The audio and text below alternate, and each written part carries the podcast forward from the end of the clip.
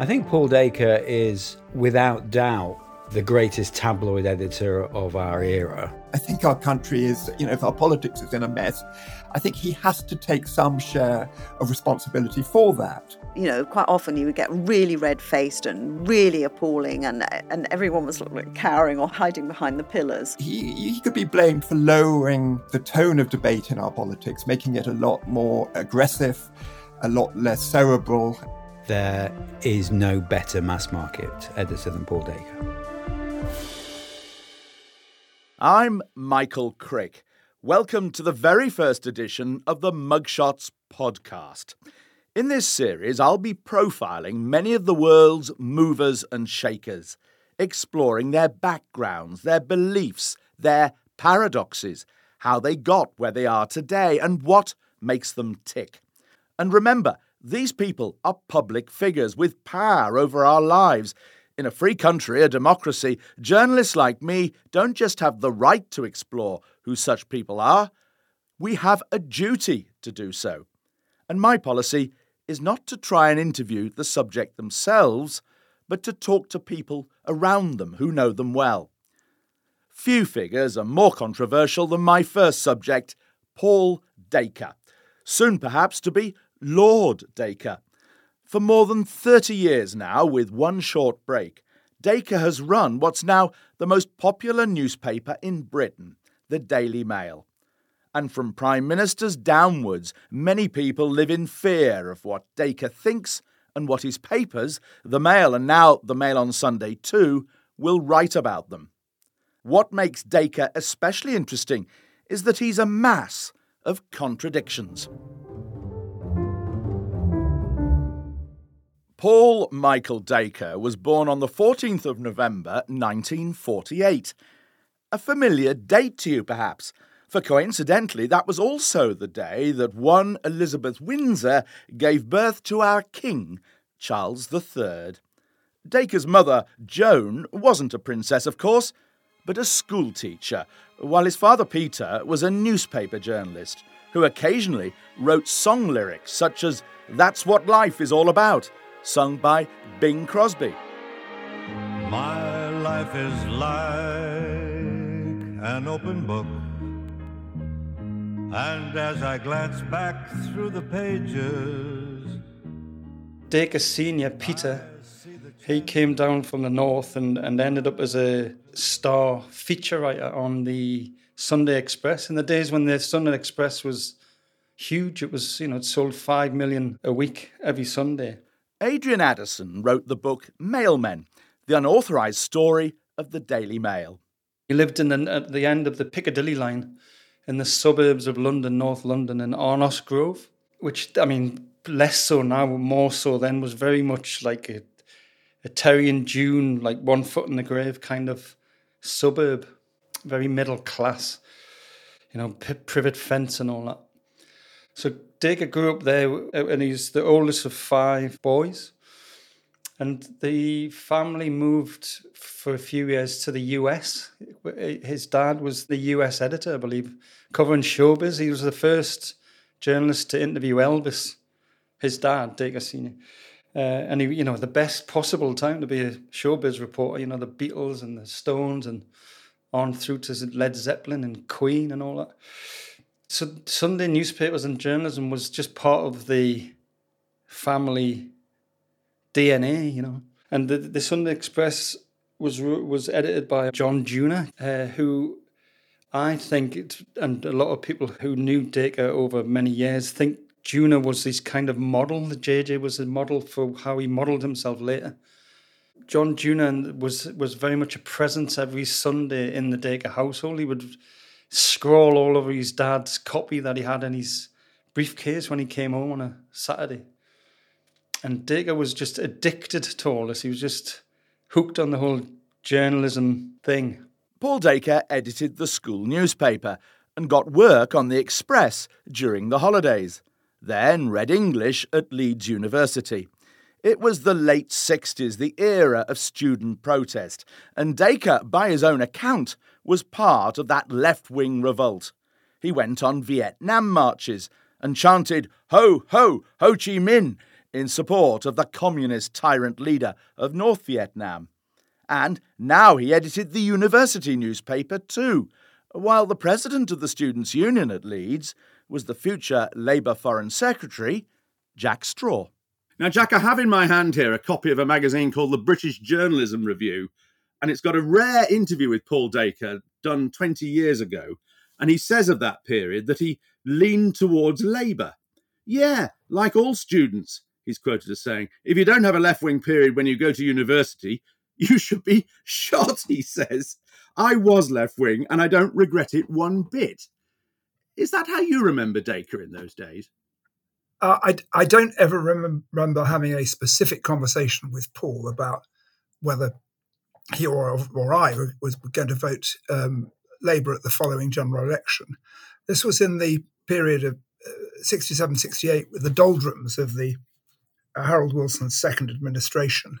Um, and um, even those who were in the Labour, members of the Labour Party, as was I, tended to, uh, to keep quiet about it. But I mean, if, if that was what he's saying, I'm, i have no reason whatever to doubt that indeed was the case. Um, he, I saw him as a very professional student journalist, um, and uh, it was frankly a great relief to deal with somebody that professional that early. Um, and what Paul was known for was being a newspaper uh, man. Uh, his father was senior when print newspapers really mattered, uh, and the Sunday Express had a really very large circulation. So we, we knew that it, it was in his blood, and that showed in his journalism, and the student body benefited from the fact we had a really well produced weekly newspaper.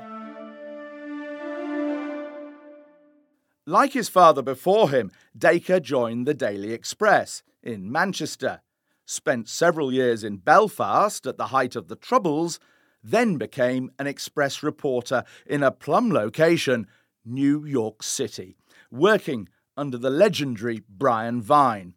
Adrian Addison again. There was a bar called Costello's where all of the, the, the, the Mail and the Express and the, the Sun and the the mirror, all these hacks would like hang around this one bar. It sounded like my kind of place, but it wasn't Dacre's kind of place. He would sit in the corner and basically be ostracized by them all. And Brian Vine would call him my fucking tea boy. Apparently, even on a hot day, he would he would turn up in a pinstripe suit. So he, in in many ways, he wasn't like the typical cliched newspaper man hard drinking, uh, womanizing, uh, apart from in his use of language.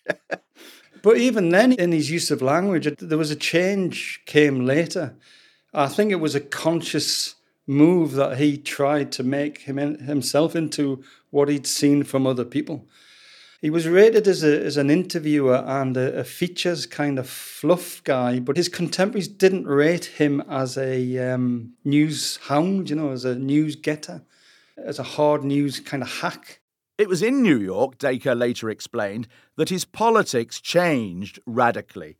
From the US, Britain seemed ossified and sclerotic, he said, while Americans were clearly much better off.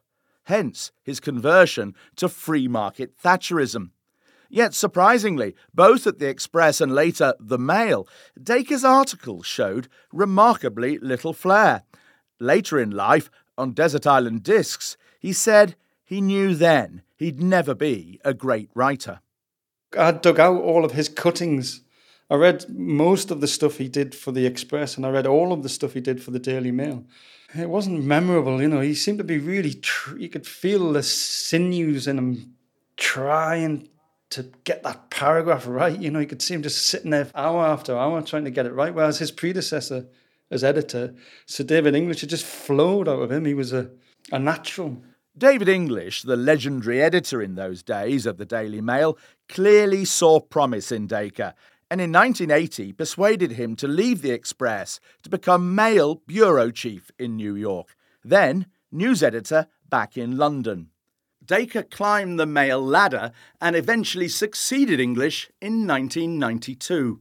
Tim Walker a former Mail reporter who recently featured Dacre in a play he staged in London about Brexit, disagrees with Dacre's politics, but admits he was very good at his job. Well, I, I hope in, in the play Bloody Difficult Women I got this across. He was a very good editor. He knew what a good headline was. He was technically very accomplished. Um, I think he was wary of people like me. And I remember he once came up to me and he said, and I was at the time editing Nigel Dempster's column while he was away. The gossip column. That's right. And he said, and Dempster was a big star in those days. And he said to me, You're good column, very good column, well done. And then he kept reading it. Then he said, Whoa, he said, what you're trying to do is to disguise with fine writing the fact you've got nothing whatsoever to say. And, and he kind of regarded really good writing, which I like to think I, I'd had done that day, as almost like witchcraft. Paul Dacre also had a genius for understanding the Mail's middle class, middle England audience and what they wanted. A mix, he said, of family values, self reliance, and aspiration. My job is to represent millions of people who don't have a voice, he once said. I'm joined now by David Yelland, who used to be the editor of The Sun in this country and therefore in rivalry with Paul Dacre. How do you rate Paul Dacre? I think Paul Dacre is, without doubt, the greatest tabloid editor of our era he understood what the Daily Mail needed to be and created it. And he's one of those editors who created a paper in his own image and sustained it over time. Every now and again, you get editors like that. But Paul Dacre's great achievement is that he created the modern Daily Mail uh, and sustained it through time. And the brilliance with, with Paul is that he knew and knows precisely what the Daily Mail reader wants and what its proprietor wants, and has created a paper that has been commercially incredibly successful, um, including the launch of, the, of a Sunday edition, the Mail on Sunday, and has sustained that over a long period of time. And he understands the time in which we live and the country in which we live, and created a paper for that country. Uh, and the commercial success of it speaks for itself. So, do you think that then the Mail represented the country as a whole? I think the Mail represents something about the British psyche. Um, when I was editing, I once had a conversation with with Tony Blair about the Daily Mail, and he said something which I often repeat, which I've never forgotten. And he said, "The thing about the British is they're all a bit Daily Mail just before they have their breakfast." And what he meant by that was, Daily Mail is an instrument of anger. It reflects anger and actually creates anger as well. But there's a part of the British psyche that is angry, and what I think Tony Blair was saying is that we're all a bit like that at some point during the day. We might we, we might be better after our breakfast and, and be more compassionate and get on. But Paul Dacre isn't. He's like that all the time. Imagine the joy of putting together 96 pages from nothing, Dacre once declared. Yet, amid the joy and his undoubted charm, he could often explode with astonishing fury.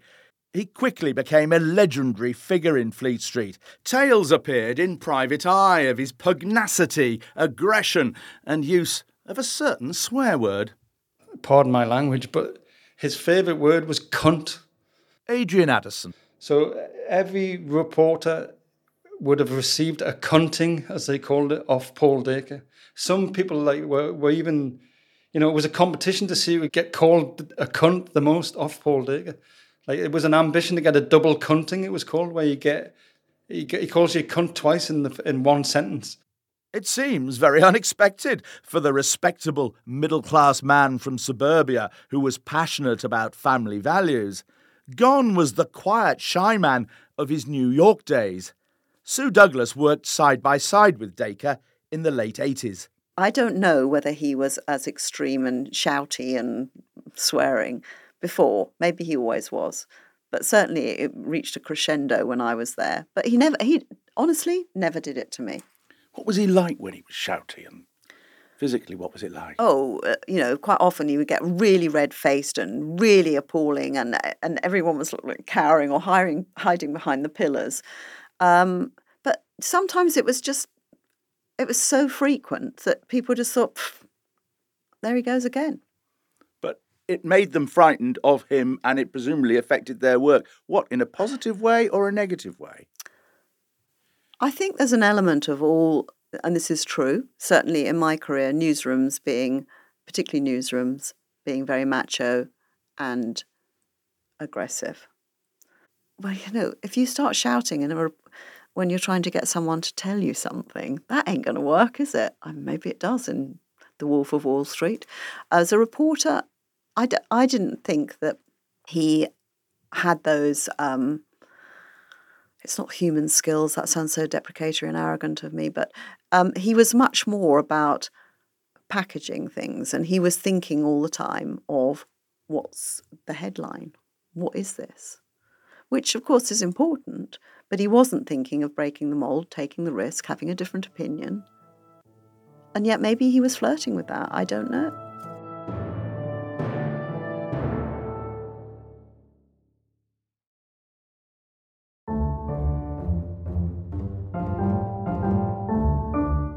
As editor of the Mail, Dacre's personal views could have a big impact among millions of readers.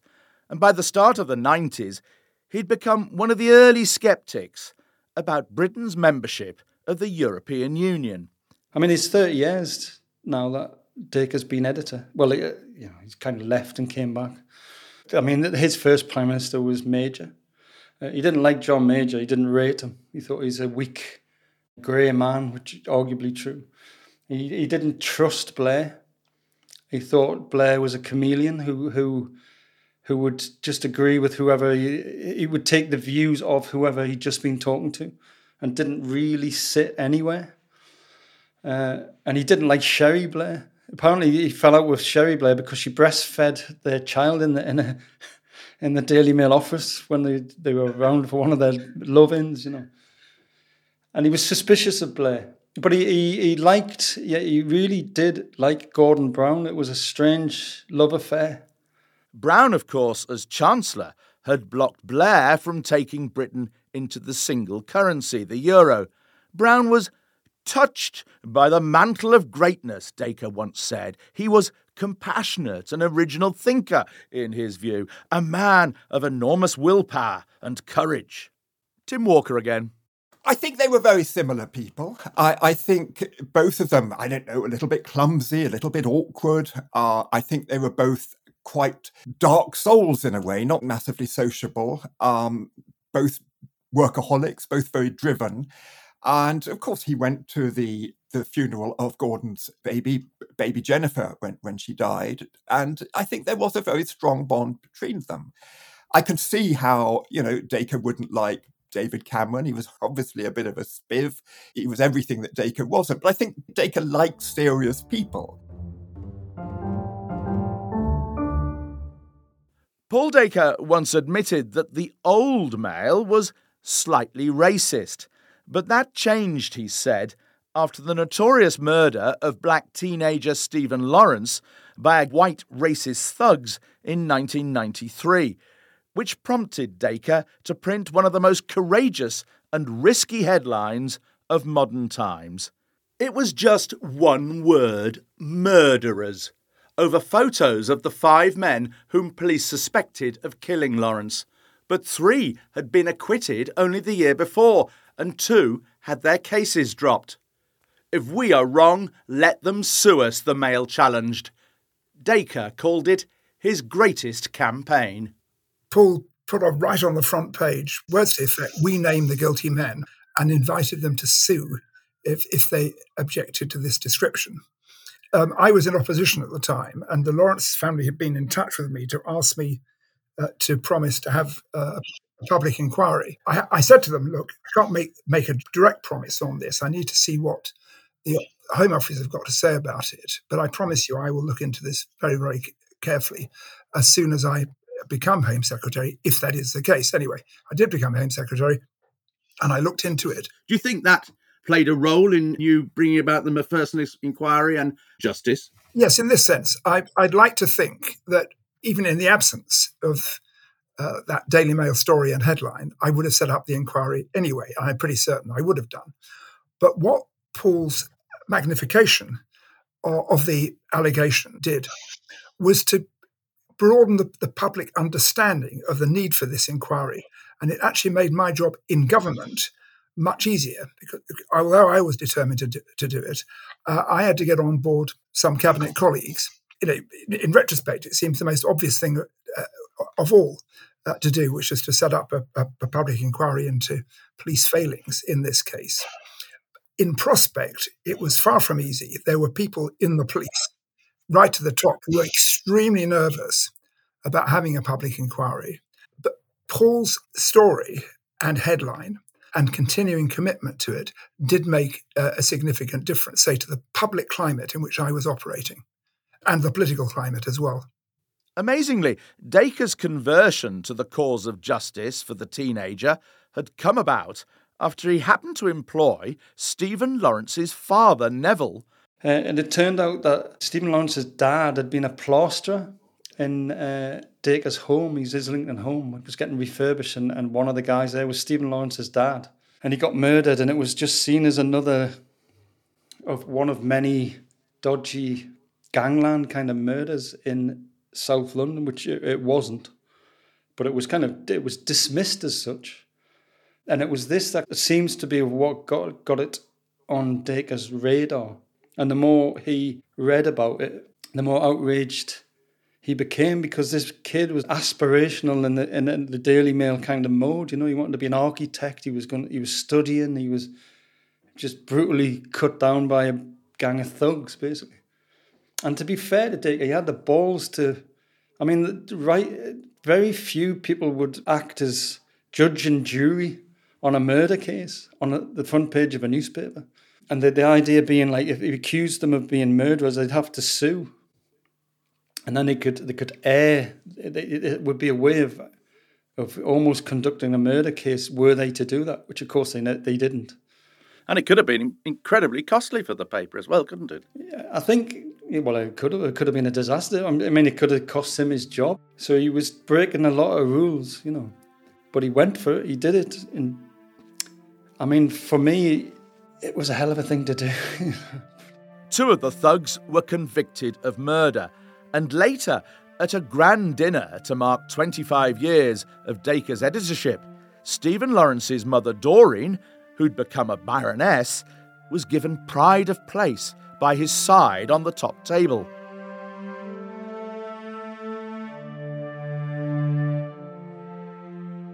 That quarter century had seen Dacre's newspaper become a key part of the momentum against the EU, which in 2016 finally prompted David Cameron to call the referendum on Britain's membership, though Cameron urged people to vote to stay.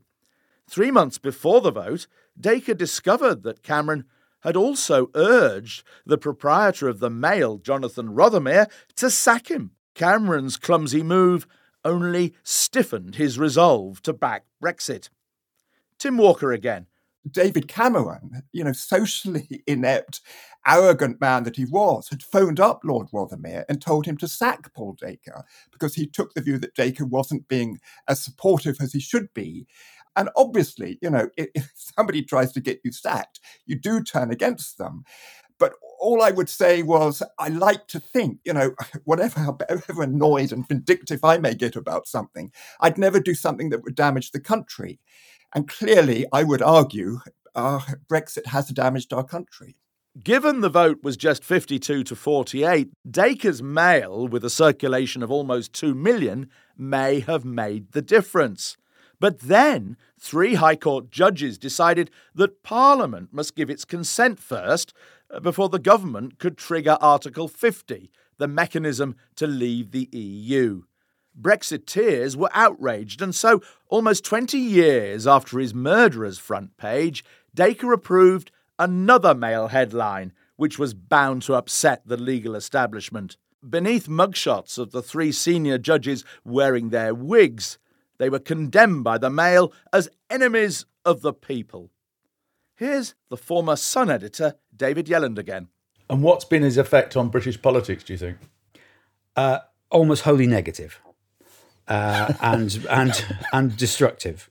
Uh, I'm afraid the problem for the political class is that the Daily Mail is better at what it does than they are at what they do. The Daily Mail's prejudices and, and brilliance at simplifying things has forced the politicians into doing the same thing. One way to look at it is this I, I don't think, without a shadow of a doubt, there's ever a major decision made in this country, in politics and in business, actually. And I had some experience in this, where at some point around the table, somebody doesn't say, What will the Daily Mail make of this? And that's the problem.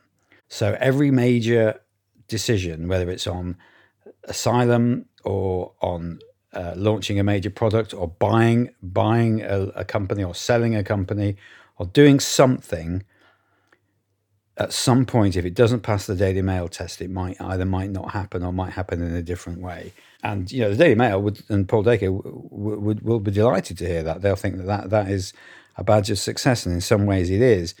But it results in conservative decision making because the daily mail frightens people it frightens politicians. It frightens people in sport, in uh, entertainment industry, and in business.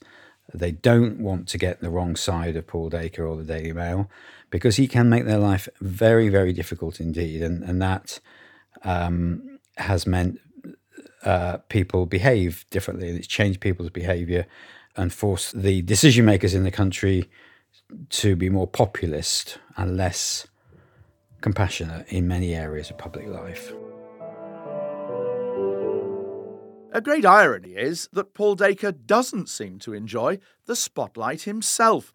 He gives very few interviews and is quick to object on many occasions when people write hostile things about him.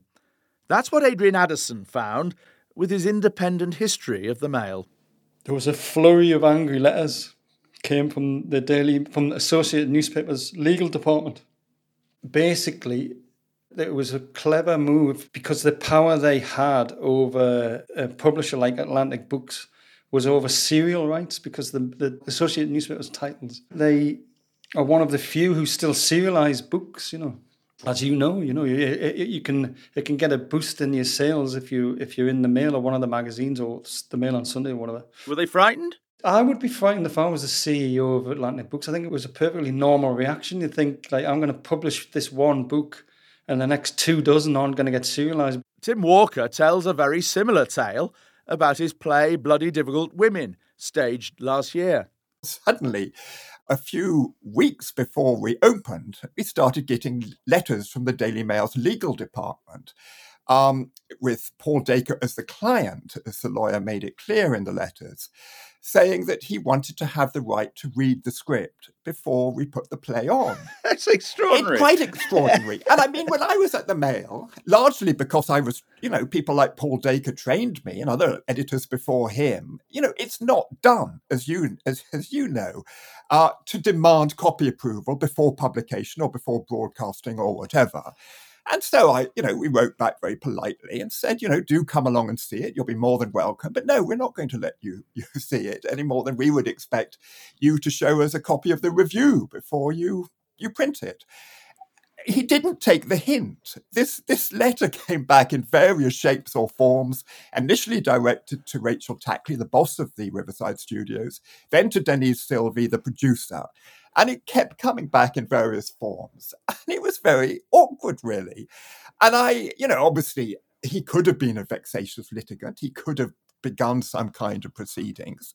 I talked to um, to lawyers uh, who, who, you know, they went through it in great care, and so we kind of, we kind of got away with it.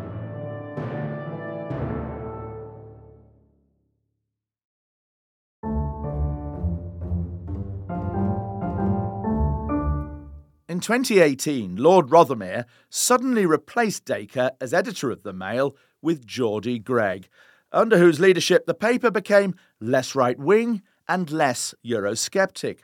Dacre officially remained overall editor in chief, but then attacked his successor's record amazingly in a stinging letter to the Financial Times.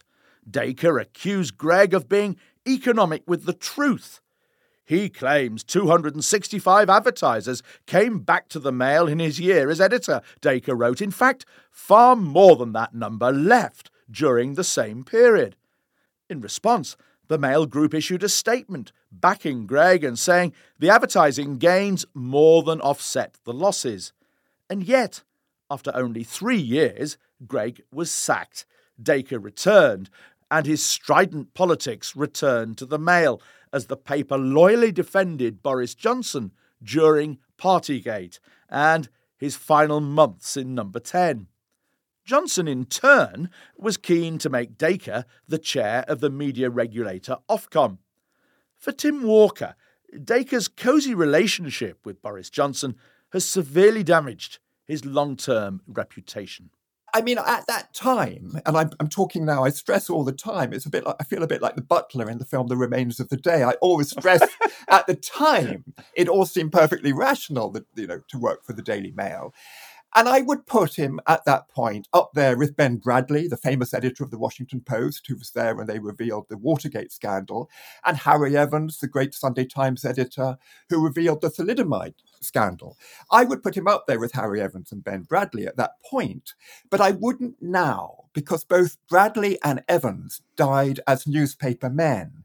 They did not die as somebody, people who towards the end of their careers were sort of desperately trying to ingratiate themselves to a government, to take a, a, a position in public life at Ofcom. Uh, the broadcasting watchdog, which is what Johnson wanted Dacre to do.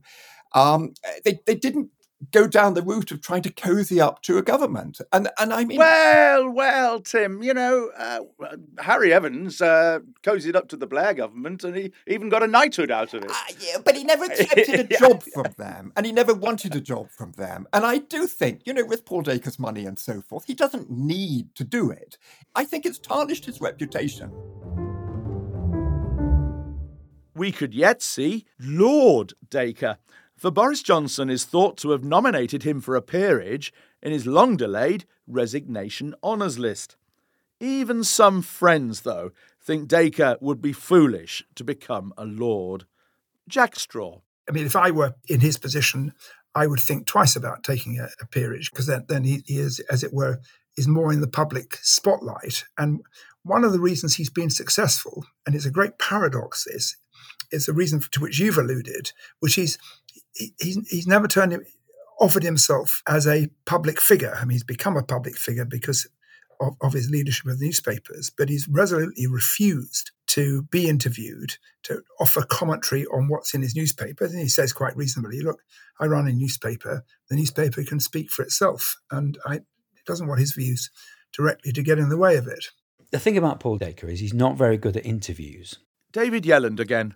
He's not very good at filling in forms and he's not very good at turning up and being audited and tested and checked and all those things that you have to do for public office. That's why he's not chair of Ofcom and that's why at the moment he's not in the House of Lords because you know, I mean, we don't know much about the Lords process, but we know a lot about the Ofcom process now. And, and for all of the mud the Daily Mail throws at those people who serve the public in civil service or BBC or wherever, they are completely accountable their salaries and investments are completely public. Their expenses are public. Uh, their educations are public. Uh, their relationships are public, and they are. That's what public service is. Now, for Paul Dacre, who has you know a huge house in Kensington and an estate in Scotland and all kinds of other, he made a great deal of money if he's going to become a public servant of some kind, all that has to become public. And I think that was a problem for him. And I also think it was a problem for him to actually be asked questions by people he would regard as his lessers. So, you know, committee members at Ofcom, you know. Um, he's very grand and has got a lot grander over the years. And I don't think he would, he was, he was, he was up for that. Um, on the Lords thing, there is proper scrutiny of these appointments, uh, and I suspect that what's happened uh, at the moment, half will be the people who scrutinise public honours are not are not content that, with his appointment, and half will be, uh, I suspect, Paul Dacre probably calling uh, either Boris Johnson, whoever it is behind the scenes, saying, "Look, now's not the right time," because if you think about it, he would presumably take the Tory whip that seemed to be what was going to happen. I mean, to have the man who runs the Daily Mail serve in the House of Lords and take the Tory whip just cannot be. He would have to surely leave his role. I, I don't see how how that could be. There, there are other honours. He could be knighted or that sort of thing. But to actually join the legislature, which is what being a peer is, would seem to me to be a step too far. And Paul Dacre faces another threat to his chances of joining the Lords. Last October, Prince Harry, Elton John, and several other privacy campaigners, including Baroness Doreen Lawrence, launched a legal action alleging that during Dacre's time, the Mail and Mail on Sunday had hacked people's phone messages, placed listening devices inside people's cars and homes, and used other illegal methods to gain personal information. The Mail dismisses the claims as preposterous smears, a pre planned and orchestrated attempt to drag the Mail titles into the phone hacking scandal concerning articles up to 30 years old. An initial court hearing is due in March. If the claims are proved, the case could be as damaging to Dacre and the Mail as the phone hacking convictions were to Rupert Murdoch and his tabloids a decade ago. Paul Dacre is in danger of a tawdry end to a hugely influential career in which he was arguably the greatest and most powerful editor of his generation. You know, if you want to know what the Brits think, look at the Daily Mail. If you want to know what kind of country we are, look at the Daily Mail. And the effect of the successful Daily Mail on the country has been very profound. At some point, hopefully after I left the Sun, I'd like to think, but anyway, at some point, the Daily Mail became the most important paper in the country. For many, many years, the Sun was the most important paper in the country. It was the most important paper for the political class, for influencing how people voted, and just it was where the British zeitgeist was. Um, so that that is an amazing achievement, and of course, you know, Paul Dacre's beaten Rupert Murdoch. I mean, he's, you know, so that, that to fight off Rupert Murdoch in the newspaper business is quite an achievement. And they, they wouldn't have done it without Paul Dacre. I'm pretty confident of that.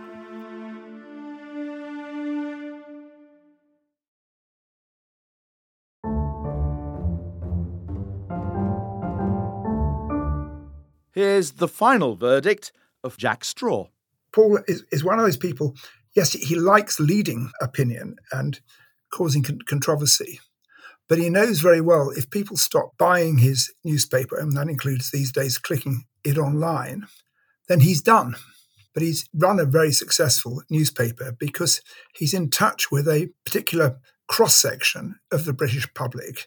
And if you like, one of the mistakes that the Labour Party made, uh, including me, f- for years and years and years, was not really understanding the nature of the readership of the Daily Mail because uh, we had we done, for example, the Brexit vote might not have been lost in the way that it was, and we might not have lost as badly as we did through the previous decade, and uh, hopefully not this one. Um, I mean, if Paul Dacre did not exist, and uh, there was somebody really nice and cuddly running the mail, he'd be running a, he or she would be running a similar newspaper. He may not be such a demon figure. So I, I just think it's absurd to, to, to blame the fact of the Daily Mail on one person. It's more complicated than that. Former Mail reporter Tim Walker again. Say I was writing his obituary now, however you played it, you'd have to have up there in the first few paragraphs Ofcom, his closeness to Boris Johnson, his closeness to the Tory government, his clear and overt wish to get a peerage. And I think all of that to some extent, in my view, overshadows the fact that he, you know, he was a very good newspaper editor, very successful newspaper editor, and I think that's very sad. I mean, I've got nothing against him, him personally, and he was very kind and very decent to me when I worked for him. And it saddens me that I now think of him as somebody tarnished by his associations with politics. You know, he should have been above it all. You know, editors shouldn't get close to politicians in the way that he did uh, when really he should have kept very much to the business of being a fiercely ind- independent newspaper man. He's a man who's loved tweaking the noses of the establishment, yet now yearns to join them.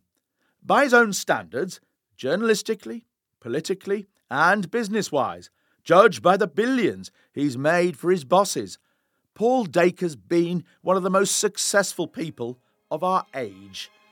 Yet at the price of helping to make our political discourse more strident, more polarised, and less civil. My life is like an open book. And as I glance back through the pages, This is Michael Crick. Join me next time for another edition of Mugshots. I often took, though I was never too courageous. Mugshots was written and produced by Michael Crick and Jet Gerbertson. Additional research by Mathilda Waters. Audio production by Robin Leeburn and Alex Rees. Music by Jade Bailey. Group editor for Podmasters is Andrew Harrison, and Mugshots is a Podmasters production. That's what life is all about.